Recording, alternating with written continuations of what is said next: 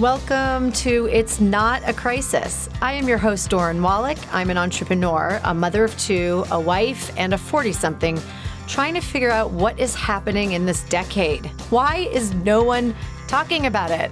I created this podcast to help women in their late 30s and 40s to figure out what is going on in our mind, body, soul, and life.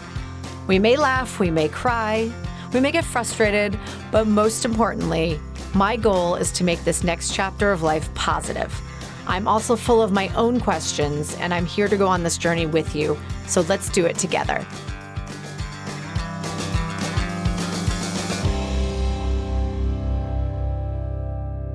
Hi, everybody. Welcome. I thought I'd do a solo show because I haven't done it in a long time. And while this doesn't pertain completely to the age that we are, I actually felt like it was relevant because a lot of us are doing some renovations and interior work. And I, I've been posting a lot on my Instagram because I moved from the city after 24 years on and off to the suburbs just outside the city. And I am moved into a new construction rental house, which we have the opportunity to buy in a couple years if we like it. And uh, so I've been trying to make it feel like home without putting too much into it. And I've done just by background, uh, I worked in and out of interior design for 16 years. I did everything from real estate staging to I used to work behind the scenes on Extreme Makeover Home Edition. I did a few episodes doing that. I worked in high end residential for a top firm in the city. I've also renovated about one, two, three, four. Oh God, I don't even know. Five, six of my own homes uh, from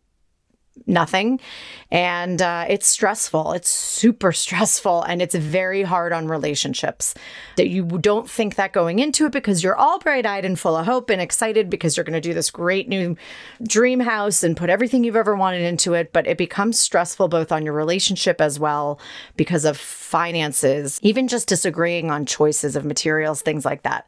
So, uh, not my favorite times of my marriage was was renovating, uh, but when it you know it was all said and done, it was worth it kind of. One of the things that I've realized now, people ask me, "Oh, well, but eh, you know, if you don't buy this house, or you're going to buy another house and or build a house." Zero interest in doing any of that. The the appeal of this house was that it was pretty much done, and I might, you know, add some details, change, you know, things like doors and vanities, things like that if I ever bought it. But I just don't care that much anymore. And I think part of that is getting older. And I've had beautiful homes and I've decorated them. And, and I think at a time I, I decorated my last home in the city. I think I was trying to prove what I could do as an artiste and a designer. So I, I really felt like I did that. And uh, I actually didn't love that home. Uh, had a few bad memories in it and it didn't get a lot of light. And I just want to be happy in my space. So the things that mattered to me before don't matter. And I now I love kind of just bringing out my personality or my husband's or my kids' personality in our home and being comfortable. And that's that's that's really what's important to me. So with that being said, I have learned a lot. I actually wanted to write a book on this years ago, except I have zero patience to write a book ever. It, my ADHD wouldn't allow that to happen anyway. But I thought it was very relevant, whether you're married in a partnership or whatever your relationship is, just living with somebody, how to decorate, renovate, and stay together stay married, stay together as a couple. It's not easy. So, I'm going to give you a quick list of five things, and I hope they will be helpful to you. I am not an expert, but I do have a lot of experience. So, number one, sit down before you do anything and make a list together of everything you want to do and what your priorities are and what can be done in another phase, too. So, meaning, what are the priorities for this space that you're going to renovate? If it's your entire house, what is the most important thing to each of you. And then if you really can't afford to do certain things, put it on a second list and do that at another phase. When I tell you the things to pick, I would say pick the things that are in the spaces you use the most or the the things that make you the happiest. So if having an amazing bathtub is something that'll make your life happier, then that should be a priority. If uh, you want to create a space where you can sit and read and think about yourself and think about your needs and it's really important. I think that that we don't think about that often. Obviously the kitchen is important but can you live with certain countertops for a while and change those later? That's up to you. Also just a little extra piece of advice here your taste changes every five years. What you loved five years ago is probably different than today. So that's not to say that you can't reinvent what you're doing a little bit, but just, you know, keep that in mind because you may want to live with something. And I, one of the best lessons I ever learned and the hardest lesson I ever learned was to try to live in a space first before doing work to it. And I am like a complete doer. I like to move into even a rental. You've seen what I've done. I like to move in. I want everything done. I think it's better to live with a space first. Figure out what it is that bothers you. Figure out, for example, I've realized in the house that I'm in right now, not that I was going to change all the doors, but the doors all need to be changed. They're like paper and you can hear everything. So if we buy this house, that is definitely on my priority list. I don't like the garage doors, but that's not on my priority list right now. Uh, nor am I doing anything else because of it being a rental. So, anyway, so make your list, talk about your priorities. That's number one. Number two, despite what budget you set aside, your contractor and architect will go over that number. So, what I would suggest that you do is sit down as a couple prior to even meeting with an architect or contractor, go over your budget and your absolute top, top, top price that you would go over. And that budget that you give to your contractor or your architect should be lower than where your top budget is to allow wiggle room because you will always go over. It always happens. I, I, I mean, I've never had it not happen. So um, make sure that you're at a lower number for them and that you have a higher number set. That's your absolute max. And that way it'll help you when you're you know deciding what to do or not do or when you're getting pricing you can say all right you know what? Let's let's not do the driveway or whatever it is right now but contractors always go over at the end of the project also there's like there's what this what happens to me you know, you'll be like, oh, but I, you know, now that we switched that, I kind of want to do that because that doesn't look as nice, or you know, or ooh, I, you know, I found this piece of furniture and I think it would be perfect, but it's a little bit over our budget. So things come up. So allow wiggle room. Number three, find out to begin with how involved your partner wants to be. So, whoever is in charge of the renovation and overseeing it and doing it, you may have a partner that is very involved in the design work, and you may have one that wants nothing to do with it and will just tell you to go with it. Just be sure that they mean what they say. Now, my husband, we have done so many renovations, we have lived in so many homes. And this is what I used to do. So I went to college for this. This is this is my area of expertise. He's in finance. I leave that up to him. Over the years, I've turned him into a monster. He sometimes feels he knows more than me, and sometimes he does. He's actually much better at space planning than I am. But he also really has a strong opinion even though he says he doesn't. So so I, sometimes before we do things, I'll say, "Let me do what I do. You now know that I can do it." I said, obviously your opinion is valuable, but if you you told me you didn't care, step back a little bit, let me do it, and trust me. We um, renovated a beach house a couple years ago. Really, we have a tiny little beach shack. There are actually these two little beach shacks in Long Island, and I wanted to do these doorknobs, and he was like, "I don't like them," and I said, "Just please trust me that they're going to look great." And he sort of he maybe was fighting me for a couple minutes, and then he said, "Fine." And to this day, every time we're lying in bed, he's like, those doorknobs were a really good call. I really like the doorknobs.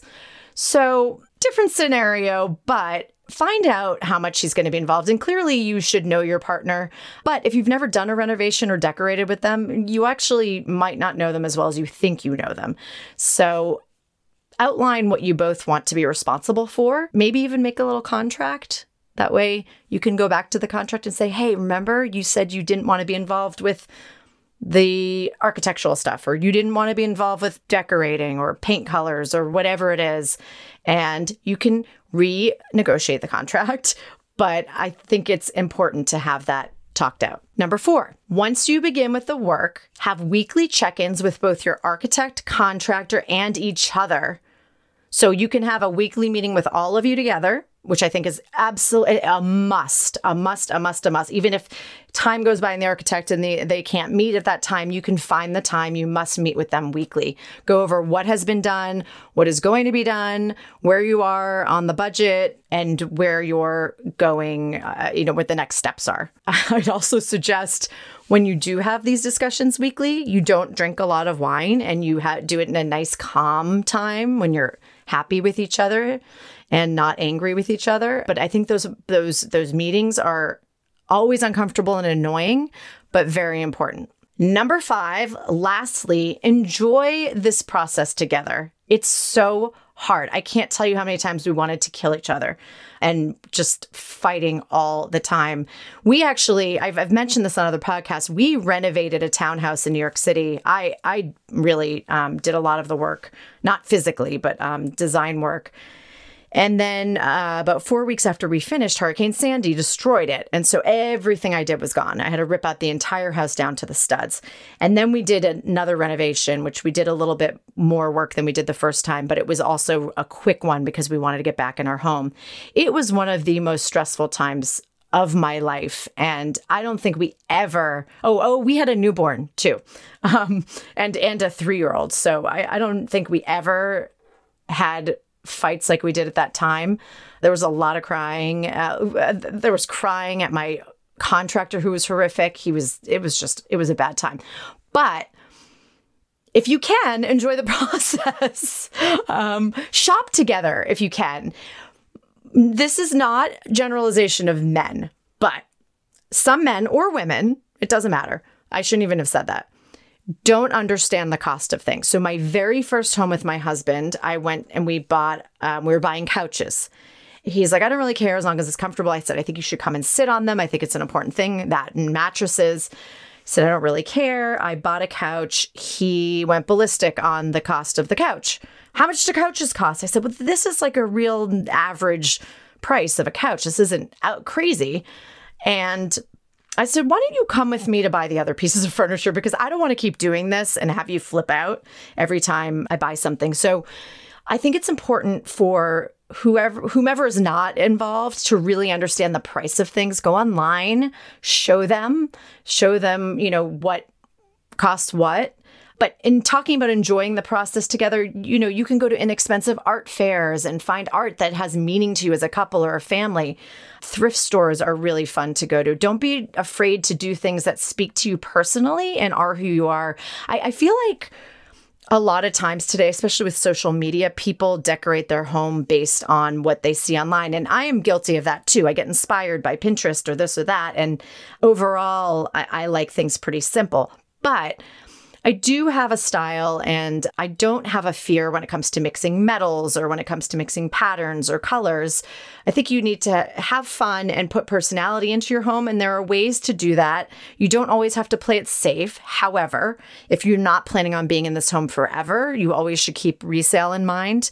I have a lot of experience with that too. So if your uh, if your finishes or your architecture uh, get too specific, to your unique style, you're going to have a hard time selling your home. So I'm not telling you to be boring, but what I am telling you to do is to try to add your personality in other places. So, as I mentioned, in, in art, in color, in window treatments. God, I, I love to collect thrift items. So I have quirky little things all over my house. We have like kind of weird art that just makes us laugh. And um, we have some more serious art too, but we don't choose art by who is made who is the artist. We just really pick what we love and and what makes us smile when we're at home. So don't get too hooked up on what you should have or if people come over you want to impress them or, or all of that. Throw that out the door. This is your home and there are just so many ways of doing this. So I could go on and on and on, but that was this, by the way, I decided to do this podcast about 10 minutes ago. So I apologize if it's a little bit all over the place, but um, I thought I would just put my two cents in and see if that was helpful to anybody. So please let me know. Email me, message me, however. And if you ever have any questions, please feel free to do that. And I actually love talking about decorating. I do not like doing it professionally. I hated doing it as a job, but I do know a lot. I know a lot about very high end design, and I know a lot about budget design. Uh, and I've had to, you know, I've been able, been fortunate to do both. So uh, I think that it's it's a fun subject for me. And you know, while this doesn't relate directly to the podcast again, I do think that there are probably many of you out there who are about to take on a renovation project, and uh, I hope this was helpful. Until next time. Thank you so much for listening. Remember to give yourself permission and know that you are not alone. Don't forget to subscribe so you don't miss any episodes. Reviews are always appreciated. And you can reach me by email at it's not a crisis at gmail, Instagram, it's not a crisis podcast, and please join our Facebook group as well. Until next time, just remember, it's not a crisis.